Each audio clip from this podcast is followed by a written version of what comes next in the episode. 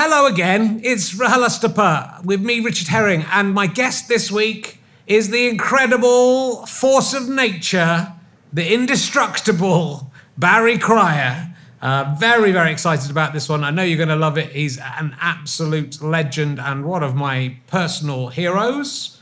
Uh, he's 86 years young as we record this, and uh, hopefully we'll get through it. I guess we won't have put it out if he if if, if he doesn't get through it. Uh, anyway, do come and see these live at the Leicester Square Theatre. Uh, there's tickets uh, available for most of the run through September and October 2021 on Monday evenings. Um, please book ahead; they are selling very fast. And you can watch them on the live stream, and you can catch up on the ones we've done already and see all the ones that are coming up uh, that's the only way to get the video of this series. And the money from that, I should say, is going to uh, a cancer research charity and the Museum of Comedy. So uh, do give generously to that. And you could sponsor me uh, running in a half marathon as well, which is coming up in November. Uh, justgiving.com slash monoball. Uh, and you can give me some money that will go to help hospitals in North and East Hertfordshire, but not South and West Hertfordshire. Um, thank you very much. Let's sit back, relax, and enjoy RHLSTP with the amazing Barry Cryer. Come on. Ladies and gentlemen, welcome to the Leicester Square Theatre. Please welcome a man who's just have been having sex with a clone of himself. It's Richard Herring.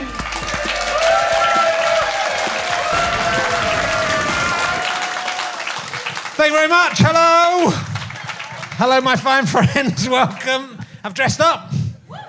Got respect. You know, when I'm with the young kids, I, I've dressed. I'm all cool, and then. Then I dress up in my proper suit. Uh, welcome. Oh shit! I've forgot my glasses. This is going to be a nightmare. Uh, good. Let's go for it. We'll see how we do.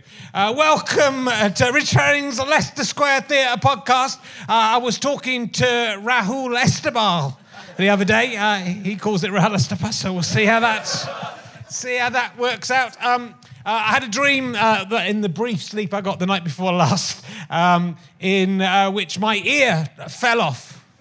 My ear just fell off for no reason. It fell off, and I had it in my hand. And I did.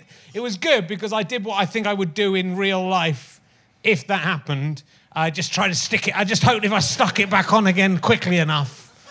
It, and, it, and it was very real to life in that it sort of stuck for a second and then fell off again. But uh, it's uh, um, I don't know what I don't know why I had that particular dream about losing a body part. That's uh, I, I, can't be trusted to keep anything that's in a pair. That's the that's the that's the problem these days. Uh, but uh, I tell you, having cancer is not all bad.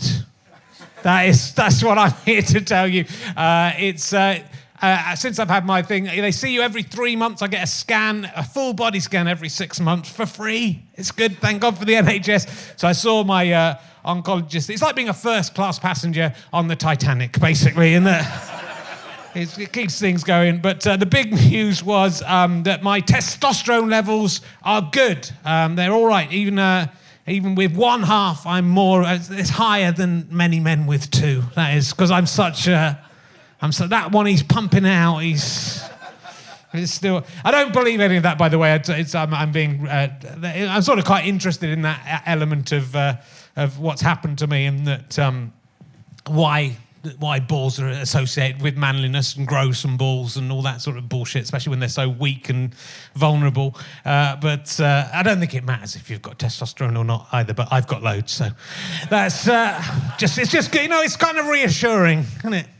Still, it's all right. I can still, you know, theoretically, I can still get it up. Theoretically, we haven't yet had, uh, last six months, had an option to practice that, but it's uh, theoretically, if I ever do have sex with a clone of myself, that would be fine.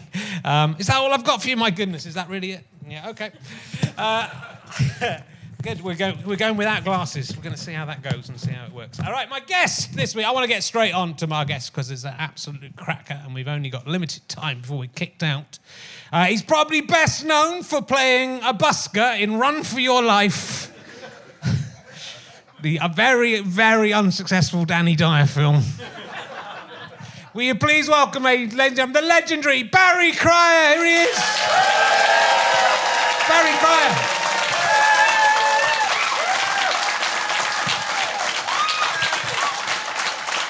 I've got a mic here for you, Barry. I've got a seat for you. It's all good.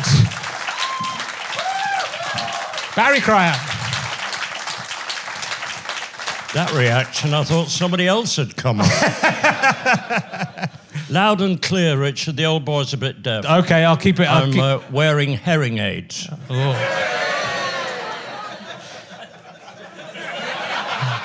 You, you can just answer any question you think I've asked. That is the, that's the main. Well, what do you remember about uh, Run for Your Wife? Do you remember appearing in Run for Your Wife as a busker? No. That's true, Do Rich. I don't remember Do that. It was very recent. You'll discover several things that I don't remember. It was you and Rolf oh, Harris. Yes, a busker. Oh, it's all coming back. Oh dear. Can we move on? Next question. we will move on. We'll move on to. But look, there is so much to talk to you. The first thing I want to talk to you about while I remember uh, is just a, a recent news story that came out that Morecambe and Wise, Yes. who you worked with uh, on many occasions, uh, did not like Monty Python or expressed dissatisfaction with Monty Python. They were off stage in Norfolk, wasn't Yeah. it? Yes. Yeah. And uh, Eric and Ernie were asked about uh, Monty Python. And uh, of course, it was a completely different format. And Eric wickedly said, I like the beginning and the end. It was the bit in the middle I didn't like, you know. It was a completely different format, uh, Monty Python. So, and they were more orthodox. I worked with them a lot, with the great Eddie Braben. And, uh, you know, you, you had to change gear with what was happening. And Python, to me, was superb. Because if they got to the end of a sketch and they hadn't been able to think of the end line, Graham Chapman would come on, no, no, no, no, and stop it all. They had a device in to cope and they go on and on through. No, Eric and Ernie, who were real icons, uh, it was fascinating for them to be asked about Monty Python. Yeah. It shows, though, doesn't it? I think that it's always the challenge of the new coming up That's through. right, yeah. And so they were. I mean, but it's it's it's they're both both those things. Morecambe and Wise and Monty Python are so much my heroes that it's a shame to see them even that there was anything between them. And uh, what is true, if you ask Monty Python about Morecambe and Wise, they couldn't, they worshipped them, Yeah. you know. So it wasn't reciprocal in that way. But no, Eric and Ernie knew that this was happening and that this is, this show is good and it's new. So being Eric, of course, he had to get Yeah. the line in, you know. But I think you, I mean, it, what I was interested as well is Michael Palin. He went, "Oh, that's a." He was interviewed that and said, "Oh, it's a bit sad that they feel that." So he was still a little bit hurt. We had a, a, a session one day when there was Ben Elton and Ade Edmondson and myself and one or two others, and we heard that we were being stitched up. Uh, Stephen Fry was with us as well, and uh, we were going to be old versus new. They'll Right. go for each other, and we all met before and said. Let's agree on everything. we really ruined it for them. Whatever any one of us said from the other side, oh, that's true. That is true. Marvelous day, that. I think the thing about you, Barry, is you know, the, your your career, which is over sixty years long now, but you've always stayed interested and fascinated by Yeah. comedy, and the new things coming up haven't been a threat to you, have they? Can I mention an absolutely dreaded four letter word on this? Because it's true.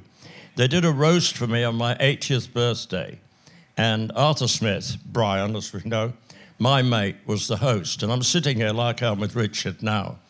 And uh, he gestured at me in front of the audience and said, This man welcomes new young comedians. He puts his hand over the fence, he shakes the hand, come in, join us, he welcomes them. And I still think he's a cunt.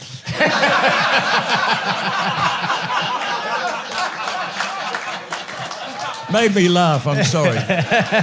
you, you insult old friends. Yeah. I don't insult people I don't like. I can't be bothered. but you know, people overhearing, you've probably had this in your A lot- pub or something. You really insult each other because you're old friends, and it's got to be taken in context, you know. But people overhearing it think, "Oh, that's dreadful," you know. There's a, oh, the dreaded c word. Here he goes. Uh, I love Jewish humour. I'm not Jewish, but a rabbi in Northwood called me honorary Jew, friend of the family, which I thought was wonderful. And uh, I was introduced to Jewish humour at school was a, a guy called Louis Lipman, and we were kids together. And I first got my taste for Jewish humour. We had a maths class, and the master said to Louis Lipman, Lipman, what's 10% of 52 pounds? He said, Exactly, sir. What's 10%? what were we talking about? Oh, the dreaded. He'll get used to it. You are used to it. Uh, the dreaded C word, right. Uh, Jewish joke. Maury, the stereotype, is walking down the street looking depressed, and he meets Hymie. Hymie says, Maury, what? He said, I've just been in court. Tell me, tell me. He said, I got fined. He said, You got fined? What was that all about? He said, It was uh, it, that's bad. He said, It's worse. I was only a witness. You were fined, you're a witness. Tell me what? He said, I go in a box, I put my hand on a book, and they said, Your name? I said, Morris Abrahams. And the judge said, Are you Jewish, Mr. Abrahams? I said, Don't be a cunt. we move on. That's the end.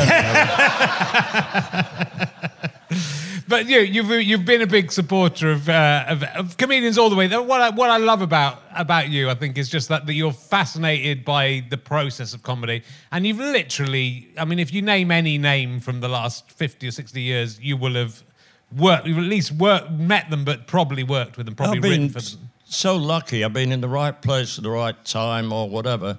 And as time went by, I never wrote alone. You go, you know this, you go ding dong between the two of you. And uh, way, way back, David Frost, who I called a practicing catalyst, he was marvelous with people. And he had a whole gang of us, including the future Pythons and Yeah. everything. And then you got writing partners within there. David Frost had noticed Graham Chapman and I had become mates and put us together as writers. We'd never thought of writing together. And we wrote a lot of shows together, and it was just a joy.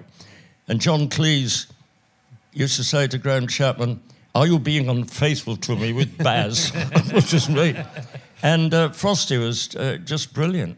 And what was it like working with Graham? Was it was he was he was he drinking then when you were working with them? Uh, yes, bless him. I used to go to uh, Highgate and uh, we'd work in the morning, and about 12 noon, he'd go, Oh, yes, maybe just the one. and you go to the Angel pub, and that was the end of the day.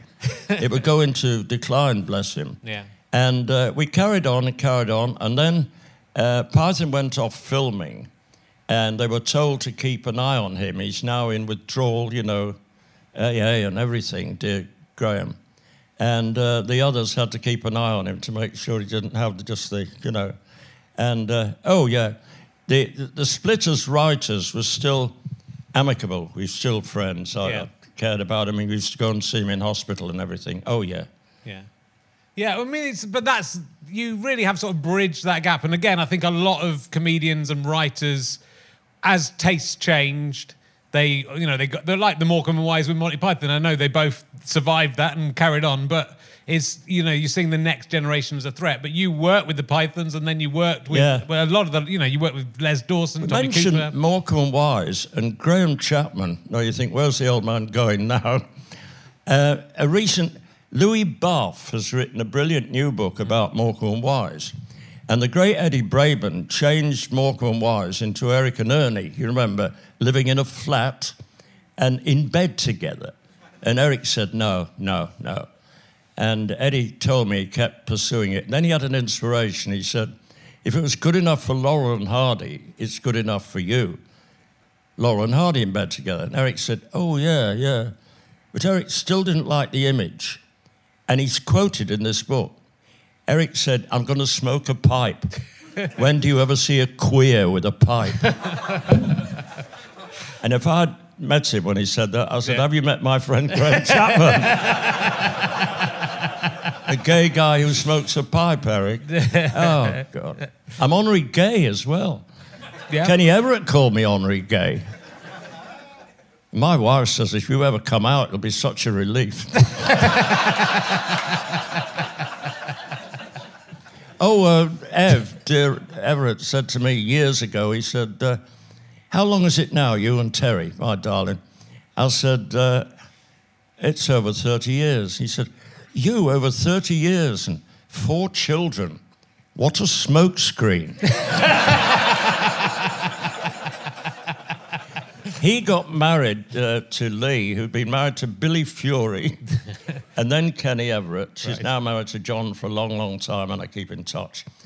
and she knew the score about Dear Ev, but it was a very affectionate marriage and then a sort of friendly divorce.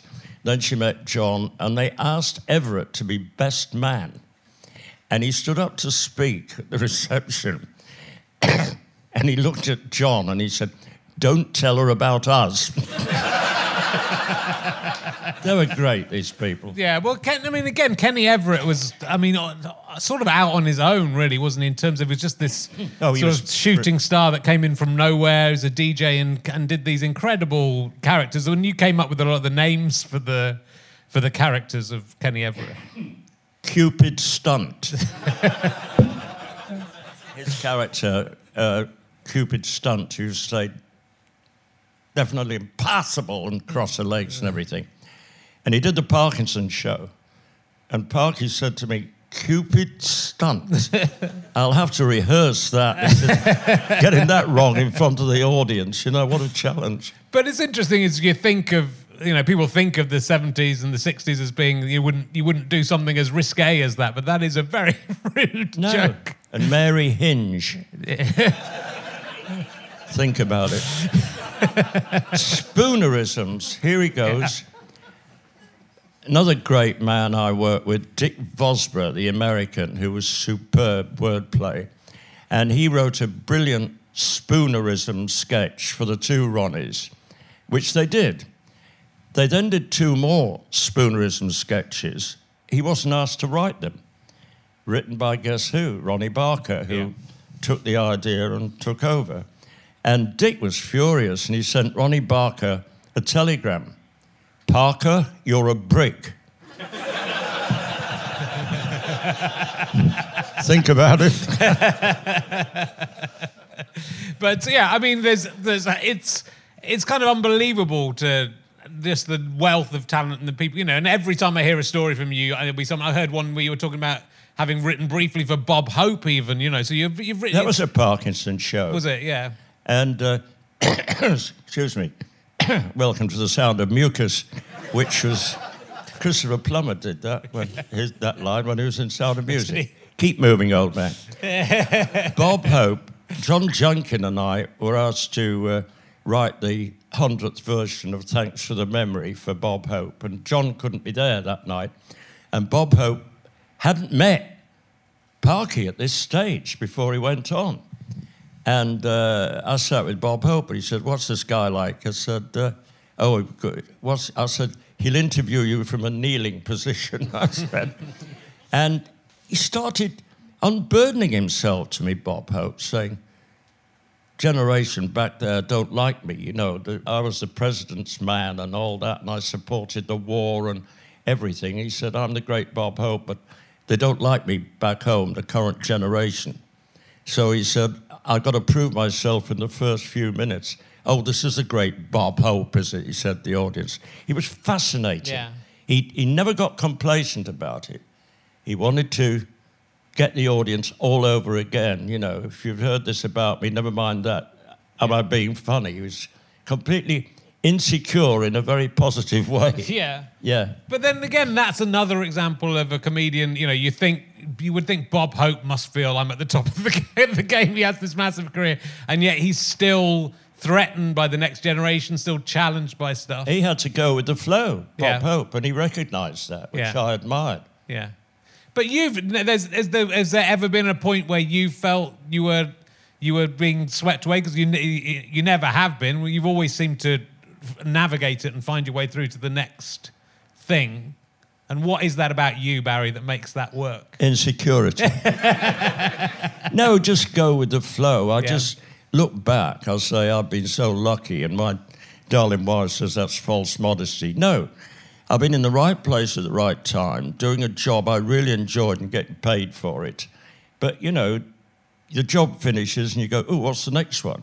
I never had a career plan. I thought, I'm enjoying this. I hope somebody asks me to do something else now Yeah. solid base of insecurity again, but it, it works. It Yeah. was okay.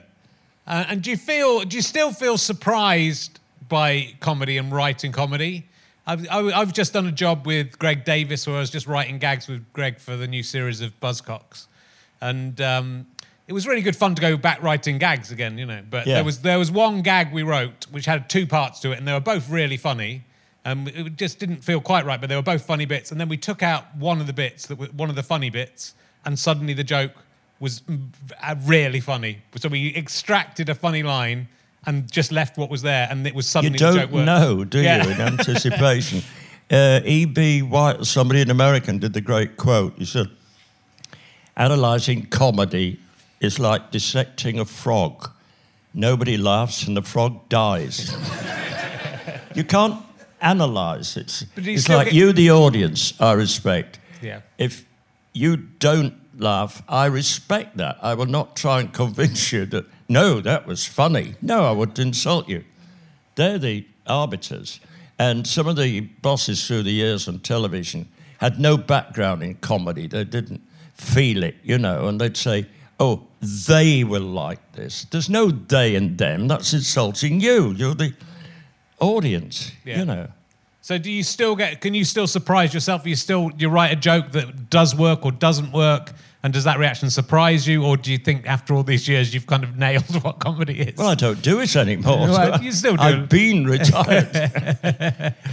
no, this is a joy being here with Yeah. you. And I told you I was with Joe Brown on Tuesday and Danny Baker on Thursday, and here we are together. yeah. Well, it's you know, but you've still got it, and you've until recently, at least, you've still been doing your shows with uh, Ronnie Golden and. Oh know, you've yes, and you've been- Colin Sell at the Yeah. piano, my mate. Yes, Yeah. yeah.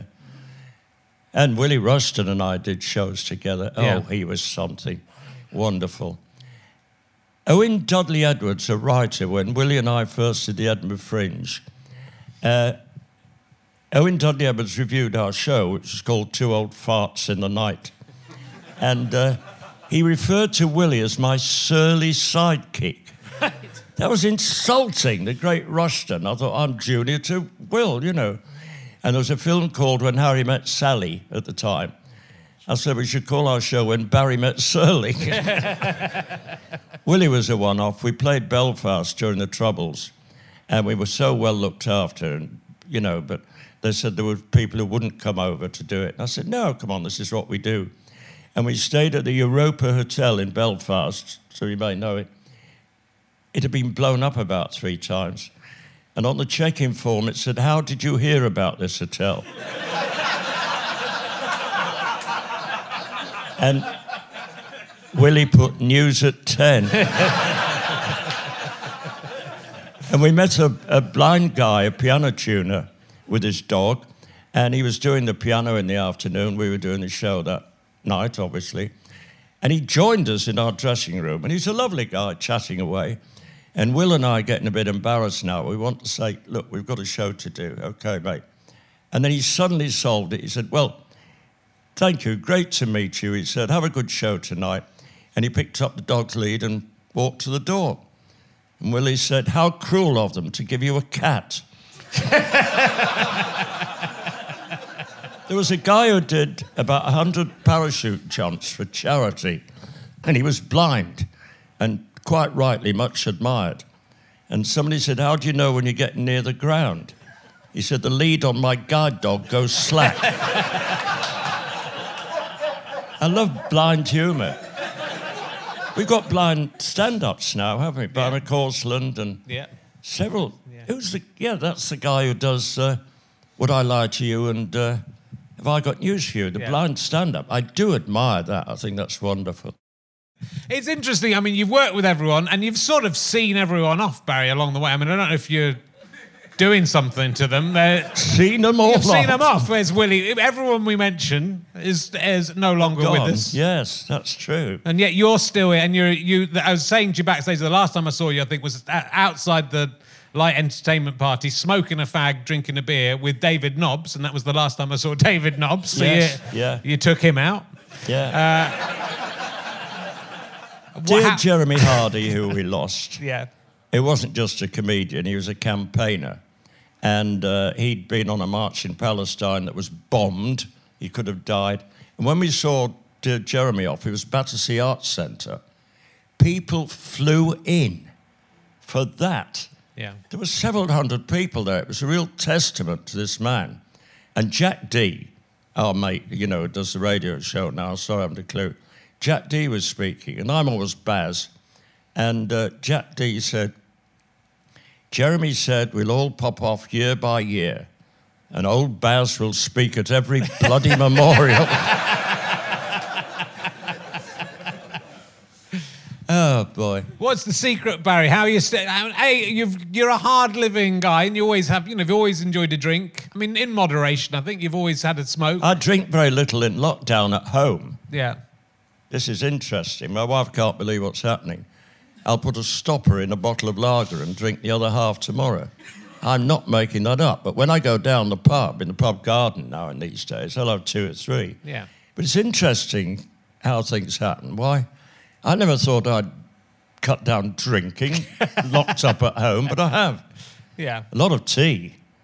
Oh, tea, as Les Dawson said, tea goes through like a road. Start drinking tea, you're in the loo all the time. Yeah. Well, I'm already at that stage, so I'm sure I'm sure you'll be speaking at my funeral. I'm at 100%. I hope you will. I mean, I don't know if you're booked. You're Oh, booked do you that. to stop? Oh, nothing wrong with laughing at a funeral. Dennis Main Wilson, the great producer, did the Hancocks and Steptoe and Son and everything. Ray Galton and Alan Simpson, who were mentors of mine, Yeah. a bit older than they, just treated me as a mate, you know, and I thought, oh, this is great. And we lost Dennis, and it's uh, St. Paul's in Covent Garden, our church in our business. And Dennis is there in the coffin, and Big Alan Simpson stood up to speak, and we thought, this will be dry, this will be funny. and it wasn't. And it was a corny old thing by the Reverend somebody I'm not gone, laugh as you always did, I'm just round the corner. And he did it, you could hear a pin drop, and we thought, oh, respect. And then he turned to the coffin and said, I told you, Dan, not a fucking laugh in it.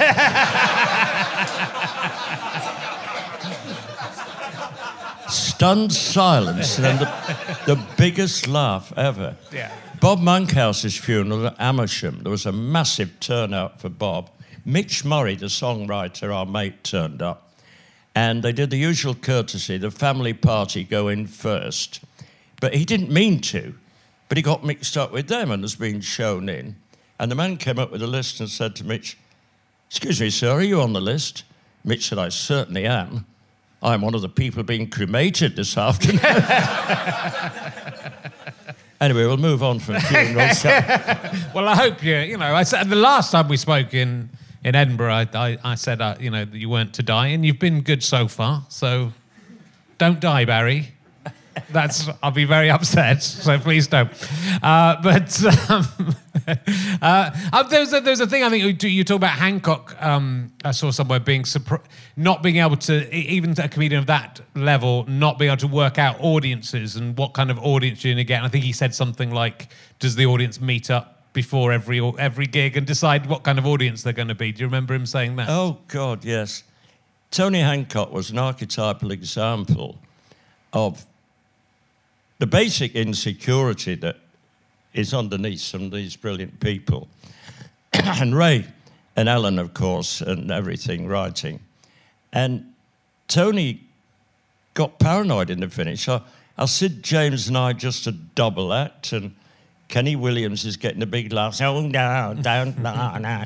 And it was catchphrases, and Yeah. he got so insecure that gradually he was, he was dumping everybody. Yeah. And Ray and Alan told me they dropped Kenny Williams, who they really admired, but they said, We're not doing that anymore.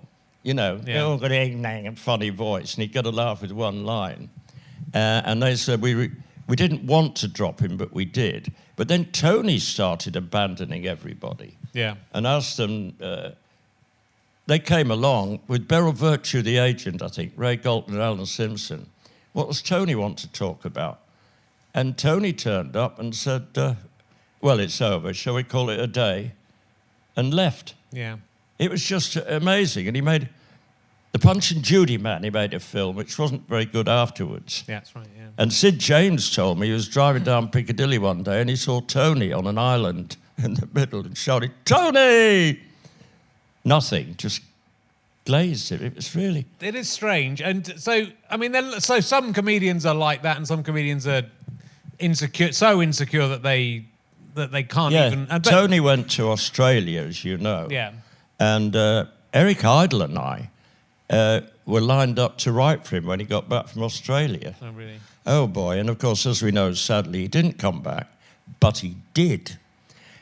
Willie Rushton married Elaine, uh, an Australian, and Willie would be down in Oz now and again, and got to know Tony in Australia. And Tony's brother, Roger Hancock, was my agent, Right. and he asked Willie to bring Tony's ashes back from Australia. And Willie Rushton's going through Nothing to Declare at Heathrow. and they all knew who it was, Willie Rushton. And almost as a joke, one of the men said, What you got in that what you got in that case, Mr. Rushton? It's Tony Hancock. oh boy. But it's interesting that you know that that the, the, was the comedians who thrive and enjoy it, and then the it almost seems the most successful ones don't enjoy it as much. Is that Les Dawson was the reverse. right? Yeah. Uh, Les was the same off and on. Yeah. I mean, behind closed doors, respect in his own life. He lost his first wife and then married happily second time. I wouldn't presume about that. But Les was just. David Nobbs and I wrote a lot for Les Dawson. And we'd be doing the show that night, Yorkshire Television, and we'd all be in the bar before. And Les was at the bar with a load of people laughing and talking. And David and I would apologise to the other people and take him away and say, Sit down, Les, you're working tonight. and I was interviewed once about him, Richard, and this woman had an agenda. What was behind the mask of comedy, that Yeah. jolly, cheerful man, Les Dawson. And she kept on and on at me, and I wasn't going there. I said, he was just the same. and there was just the cameraman and the sound man. And finally, almost in desperation, she said, Was there a Les Dawson that we never saw? And I said, If there was, we never saw him. Cameraman laughed and ruined the tape. and they said to me afterwards, they said, Sorry about that. I said, No. He said, oh, We've been doing a lot of these with her. She's on the same tack with everybody Yeah. behind the mask of comedy, you know. They vary. Comedians are like all of us. are Sure. Cheerful ones and mournful ones, and Yeah.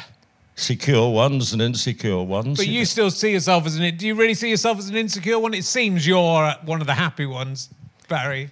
Well, I'm enjoying today. I think, you know, you're the mates out there. You're not some sort of enemy force. Uh, yeah, I, I finished up doing a job I enjoy. And uh, I think it was the great Tom Stoppard, I think, said, uh, I've been overrated about himself. Right. And I, I mean it in a way because I work with so many brilliant people. But I was the co-writer, the straight man, the warm-up man, the after-dinner speaker, the blah, blah, blah, blah, blah, you know. But they were Premier League, I thought. I was, I was good at what I did, but I was the support act. I always saw, saw myself like that. Yeah, I don't think that's. I mean, it's it is modest of you, and it may, maybe it's what you believe, but I don't think it's a fair. You know, it's it's because I think the thing I uh, that I uh, one of the many things I admire about you, but you you and Michael Palin, I think are the are the two people I look at, and I think those are the careers that I would you know want to emulate. In that you know he's done amazing stuff, and uh, you know everything he's done in every sort of area has worked, and same with you. But also you just carried on. You just what you loved the job so much. Yes. that you carried on and you and uh, were also a guiding hand for uh, you were you were very kind to everyone coming up uh, and Well, I hope and are very so. well respected by uh, by everyone as well But I'm arrogant in my humility. Spoke to Mike Palin yesterday about this Eric and Ernie and Monty Python, Oh, did you? Yeah, know, yeah. thing. Yeah.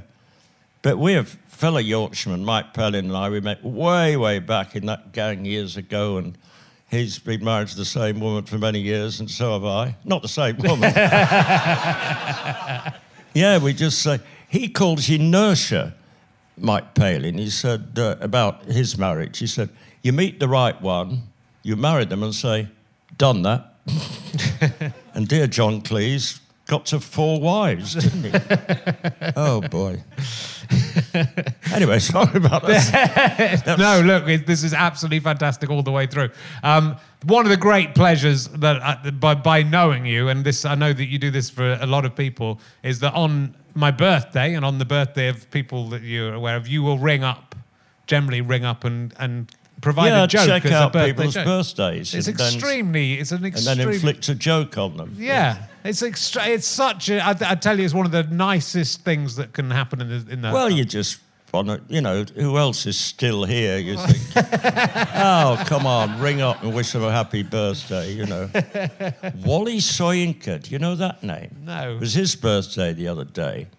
And when it was Nigeria, he was a hero in, in the Civil War, went to prison everything. We were mates at university. right. He sang Tom Lehrer songs and everything. Wole, we call well, all of Wole, Wole Soyinka.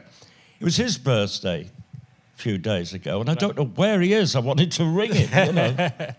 this great man. It's a very nice thing, to, you know, and, and I, it sort of feels like a little blessing from the Pope, and it feels like a the joke. I feel, I, a, I could never do any of your jokes justice because I'm not really a joke teller in the same way that you are. But I feel like I'm not even allowed to tell anyone the the jokes that you that you give to me if I can remember them. Do you remember what you what joke you did to? Do you want to do one?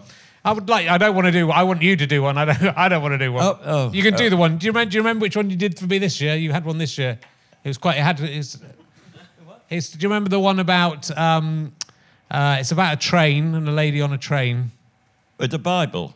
Yeah. Oh, boy. I'll put it in context. Not far from here, Sheekey's restaurant, Leicester Square, uh, years ago, and there was John Mortimer. John Mortimer, Rumpole, as you know, and all that. And he was in a wheelchair.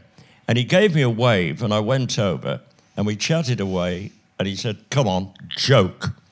And it came flooding back to me recently. And I told him this story. There's a man sitting opposite a sweet old lady on the train. And when the train sets off, she takes a Bible out of her bag and begins to read from it silently.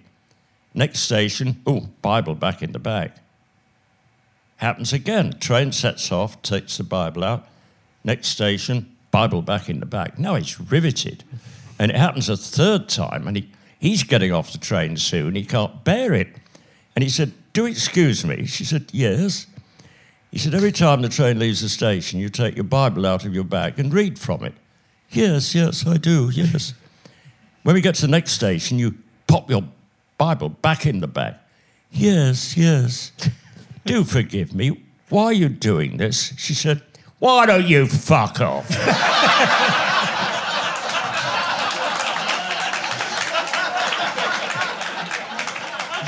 and I told that to. I'm still enjoying that one. It's a good one. I told that to John Mortimer in Sheekey's restaurant. And of course, I raised my voice at the end. And the people at the next table, who's telling John Mortimer to fuck off? he wiped his eyes. He said, It's made my day, this. And I told Penny, Penelope, his widow, that very story recently. She'd never heard it. She said, Oh, I'm telling everybody. it's a gem, that is. You can't see where it's going. Couple looked across the road at a man at a bus stop. And the wife said to her husband, That's the Archbishop of Canterbury. He said, Oh, stop it. She said, Go and say hello and ask him. Uh, so he goes over and says hello to the man. He said, Are you the Archbishop of Canterbury? Fuck off, said the man. So he came back and she said, Did you ask him if he's the Archbishop of Canterbury? What did he say? He told me to fuck off. She said, Now we'll never know. this is all your fault. I love it when you, You swear. can say Barry. the old man, F words, C words. I, we heard crier that afternoon. I would like to apologise for my guess. I don't know where he gets it from. Um, well, you, sta you started out very early on at the wind, performing at the windmill in between dancing, well, naked, sort of, na- not exactly strip shows. Well, we have had reunions as years went by with your mates at the windmill. We were not strippers. They weren't. They were No. nudes. yeah. It was unbelievable. Your mates standing there while people danced and sang around them. And you could sit with a mate in the canteen and she's wearing a G string and very little else. That was allowed. If you were found anywhere near their dressing room, she was sacked. the old man Vivian Van Damm, VD, no, uh, he ran it very strictly. Yeah. But in those days, the Lord Chamberlain, the government, ruled in the theatre. And this little theatre in Great Windmill Street had opened, Mrs. Henderson and Van Damm, and it wasn't doing very well. Whoever had the idea that I don't remember, but nudes, Lord Chamberlain said no. And Van Damm had an inspiration and got reproductions of famous nude paintings. This apparently is true. They did a play and a film about it. And he goes to see Lord Chamberlain, and shows him these paintings, and says, This is what we're doing. And Lord Chamberlain said, Allowed. It's another age, isn't it? And they Yeah. got permission to have nudes. And during the Blitz and the horrors in London, we never closed. The theatre never closed. My mates go on up on the roof with a tin helmet on, watching the searchlights and everything. Yeah. Then some witty, witty soul retitled it, We Never Closed. we never closed. Didn't put any clothes on.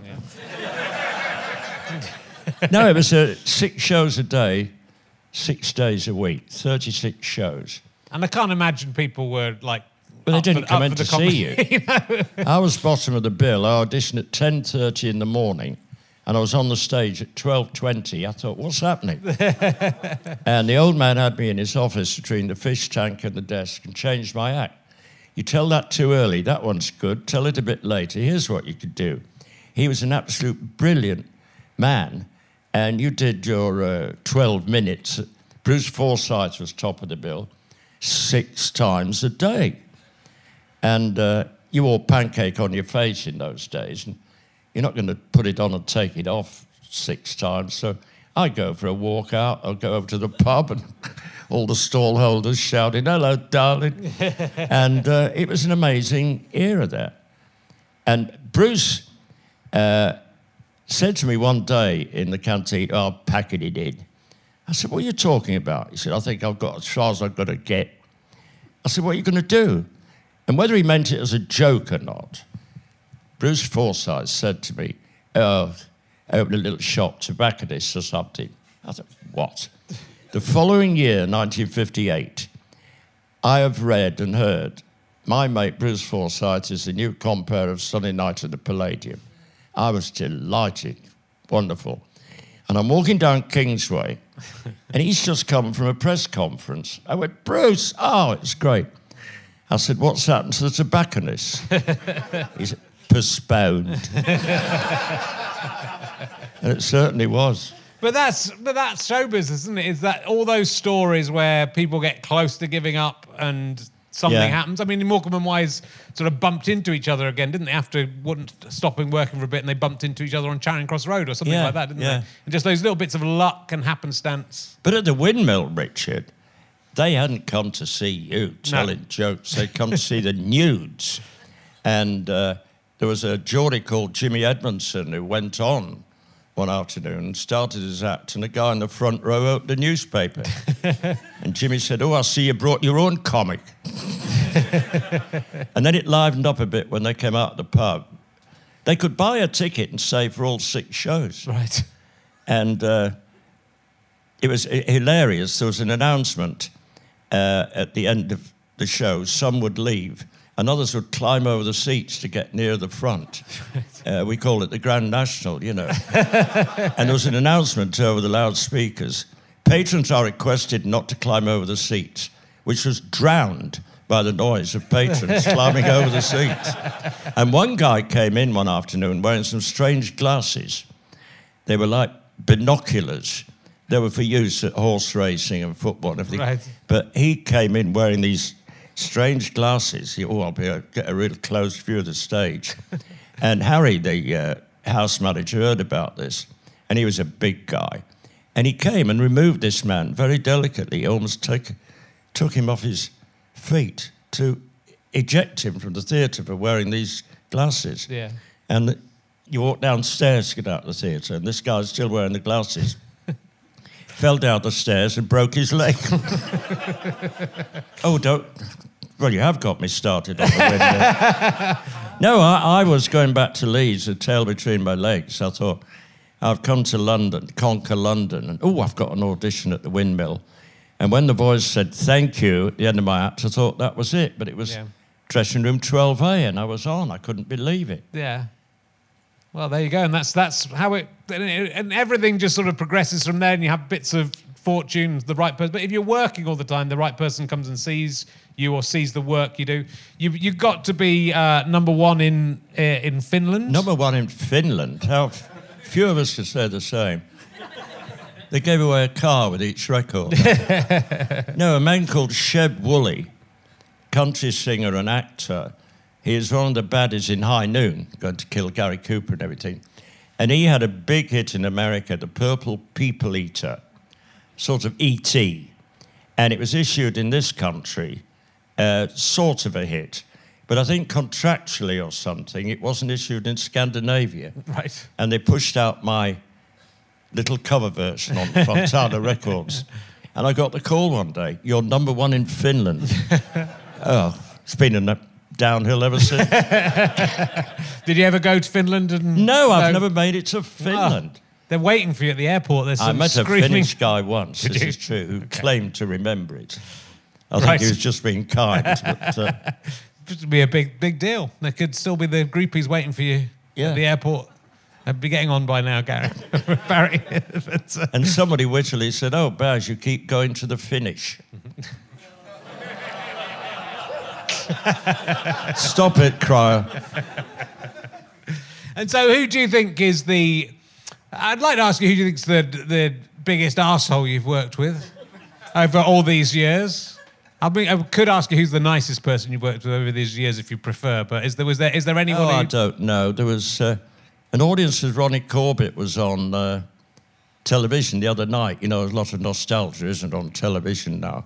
And Ronnie Barker was in the audience. And uh, Ronnie Barker said to Ronnie Corbett on the stage, Who's the nicest person you've ever worked with?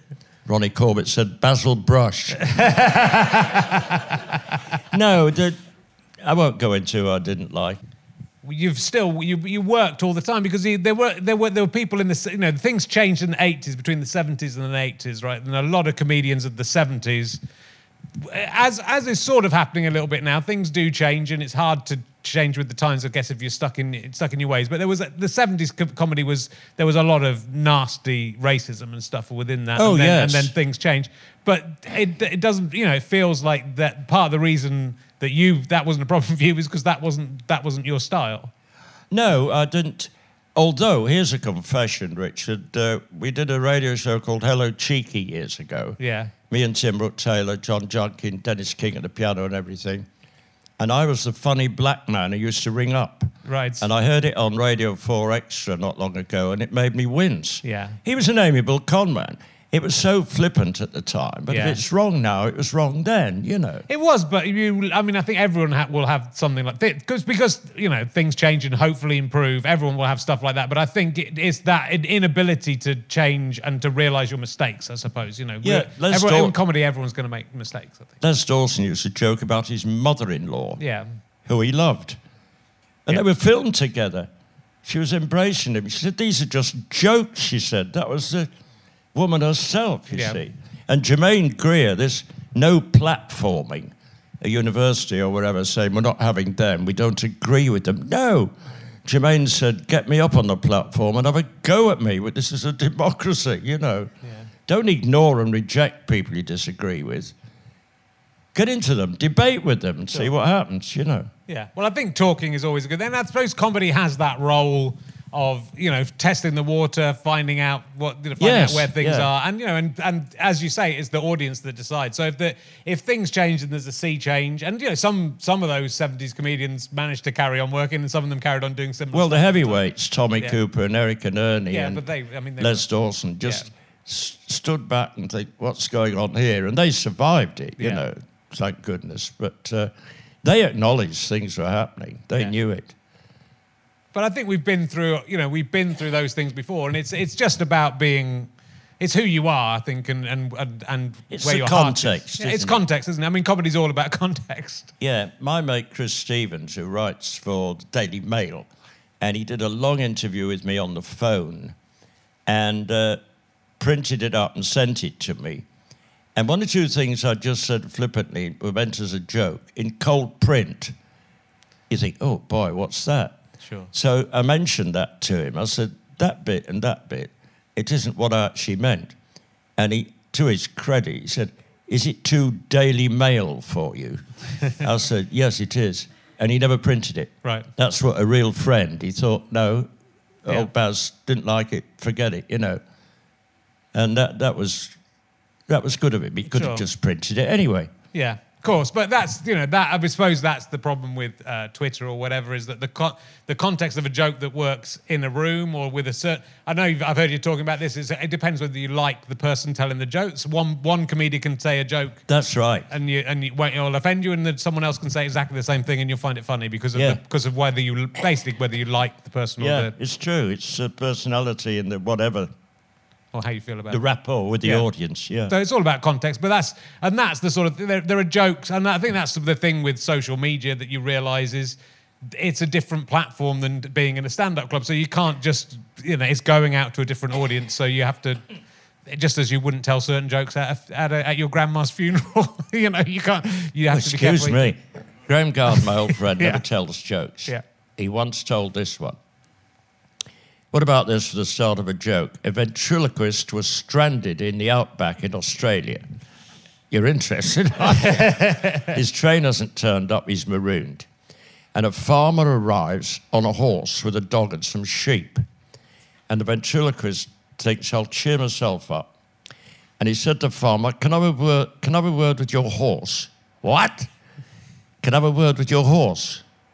Yeah. He said to the horse, How's it going, mate? And the horse said, Butte, mate, run of the territory, nice warm barn, sleeping. Bonza. Farmer's looking. Can I word with your dog? Yeah.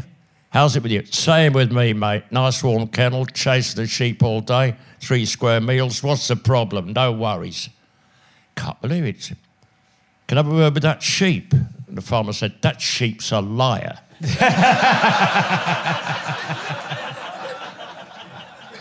Graeme Garden, ladies and gentlemen. oh, there's a story. Well, he never stopped there. Don't stop. Dennis Spicer, a brilliant ventriloquist, we lost too early, bless him. And we were, I did a show called Joker's Wild, and we had some of the real heavyweights on. Ted Ray was on it, it was big stars. And Dennis Spicer, the ventriloquist, was booked, and he hadn't turned up. This is long before mobiles and emails and everything. They'd rung his wife and his agent. He set off ages ago. And he finally erupted into the room. He said, Sorry, traffic. This is true. And he opened this case and he took out a little doll. And there was a sort of hook on the wall. And he hung this little doll on it. He said, Must have a pee and a cup of tea. I'll be back in a minute. And he went out of the room. And Ted Ray's said, We're all professionals. We shouldn't look in Dennis's case. Let's have a look. And he opened the lid, and there was a snake with rolling round eyes and a funny rabbit, and goodness knows what else. And Dennis came back in the room. And the doll on the wall said, He's had a look in your case, Dennis. he was hovering at the door. Oh, brilliant. Um, and uh, uh, is, are you, are you the? Uh, I'm sorry, I haven't a clue. Of course, been going on for. Oh, 1972. What's that? 49 years. Yeah. There was only just a minute. It was longer than us, I think. Yeah. But uh, I did two of the first series only because the great Humphrey Lyttelton wasn't available. I did chair, but then I was not relegated. I was put in the team, and I was delighted. But in the original, of course, it had it was a hangover from.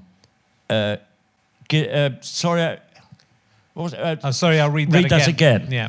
Uh, Graeme Garden, and so, and the BBC wanted uh, another series. And what he thought, what can we do? Something that isn't really script based. It's got the rounds in, but you know we can do it like that.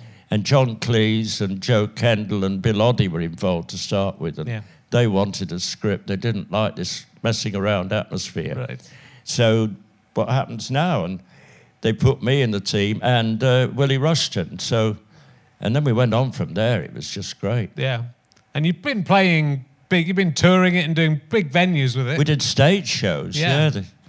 and uh, yeah, it was amazing playing a big arena with a with a radio show. We couldn't believe what was happening to us, you know.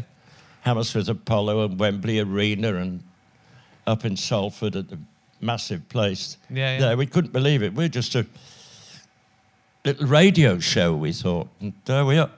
But it's amazing, you know. It's I mean, it's, it's an amazing cast of people, and it's obviously evolved, and new people have come into it as well over the years. But it's I, I suppose it's it's familiar and and and warm, but it, but it's always surprising, and it was always quite chi- quite near the knuckle as well. Yeah, we it? lost uh, we lost Tim Brooke Taylor. of course, sadly. yeah. Graeme analysed it as usual. He said, uh, Tim's the one the audience identify with. Baz is the old man who tells jokes. and he said, I'm the other one. no, and we lost the great Lyttelton. Jack Dee's done a brilliant job. Sure. But Jack Dee was so modest when he took over. He said, I can't fill those shoes, uh, but I'll try. and we were at the Rose Theatre, Kingston on Thames, early days of recording. And during the recording, there was a pause, and a man in the audience said very loudly, Not the same without Humphrey Lyttelton, is it? And Jack Dee said, Ah, dear Humph, I wonder where he is now. I envy him. he got a round of applause. I mean, to defuse that moment, it's Brilliant, brilliant, is isn't brilliant. it? Yeah, And uh, I think Humph was smiling down on Jack Dee. yeah. The old boy here this afternoon, F words and C words and everything, but good. The great Lyttelton, we were up in Harrogate or somewhere, and he was going into hospital the next day. So we're all round the breakfast table in the hotel the next morning, and Humph had a bowl of prunes, and he took the first prune, and tasted it, and looked round the table. He said, "How can you fuck up a prune?"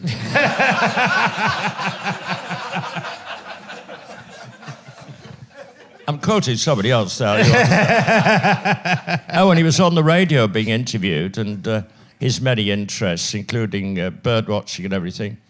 And uh, the interviewer said, I believe you're a keen ornithologist. And Holmes said, You mean word botcher? and then later he said, No, I didn't. I thought of that on the way home. and as the Queen said recently, recollections may vary. No, it's um, well, it's it's just it's just an astonishing uh, career, Barry, and you're such a uh, wonderful man, and so it's, it's I'm I'm you know Oh, thank you. no, it's it's it's it's it's a massive massive honour for you to come on this show and give us your for you, I mean. I was going to do that, right? You're not the oldest person we've had. We had Parsons on. Yeah. Yeah. Nicholas Parsons, do you remember him? Uh, 90, oh, come on. 96. He was 95 I- when he was on, I think. I ripped off uh, a Noel Coward tune. I used to get away with murder.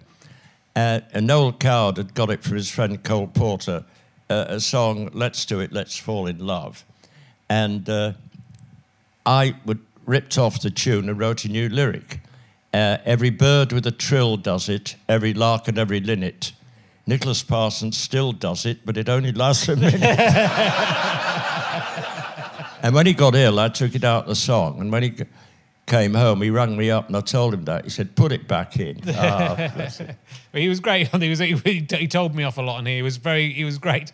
But the the recall you've got is astonishing. I mean, he was a he had a very sharp mind, but your recall and your memory for jokes, you know, I, Yeah, I can't remember. I, ca- I couldn't remember My the joke you memory told me on real my birthday. life, I mean, come on, whatever, whatever your name is. Um, no, I mean, I thought it was Saturday earlier today, Yeah. for instance, and instant, you know, re- short-term memory loss I Yeah. get, you know. But jokes, I suppose, I go, Ray Cameron, Mike McIntyre's dad, Cameron McIntyre was his name. We were together one afternoon, and Ray said, You drive me mad. He said, Everything I say reminds you of something else. I said, Funny you should say that. Said, "Oh, shut up, he said. But it's the love. It's the, it's the, the the love of the job, and I think that's what that's why you've Well, I got a job. I've got a marvellous wife and family. I've got I'm up to here in friends, and I did a job that I enjoyed and got paid for it. You know, uh, lucky or what? I just want to shut up. Could, could I tell? Can I tell a parrot joke? You, I, you must hear a tell a parrot joke. I'm known for parrot jokes, so I'm, I'd like to just tell you my favourite. A woman saw this beautiful blue and gold parrot in a shop, and she said to the man, He's gorgeous. How much? He said, 20 quid, 20 pounds. 20 pounds? He's beautiful. He said, Well, I've got to be honest with you. He's got form, he's got history. He was in a brothel, and to put it delicately, he's got quite an extensive vocabulary. She said, 20 pounds, take a chance on that. So she took it back to the flat, took the cover off, and the parrot looked round and said, New place, very nice. And her two daughters walked in, and the parrot said, New place, new girls, very nice indeed. And her husband walked in, and the parrot said, Hello, Keith. Sorry. You must never apologise. I'm sure you never will. Look, it's been. Um, I won't keep you any longer, Barry. I need a wee. You must need a wee. I want, it, I want you to tell a joke. I don't do. I don't do jokes. I won't inflict it on you. I don't. I can't. I can never remember jokes. I, I in lockdown, I made a pledge that I would bin, bin all my pre-lockdown material. So I, I, even the jokes I have, I'm not allowed to tell anymore. So you know, not funny, is it? Well, it's not a good way to end the show. Should have should have ended on the parrot. It's been a pleasure, honestly. No, it's really, it really, you. and you must come on in another five, six years. I don't we'll get out it. much. No. This is a joy. Yeah. well, look, everyone loves you, Barry, and thank you so much for everything you've done and and and all the support you've given. Uh, My selfish pleasure. Thank you. And Ladies thank and gentlemen, you. the amazing Barry Cryer. Thank you very much. We'll be back next time. I think we're sold out, but thank you very much. Take care.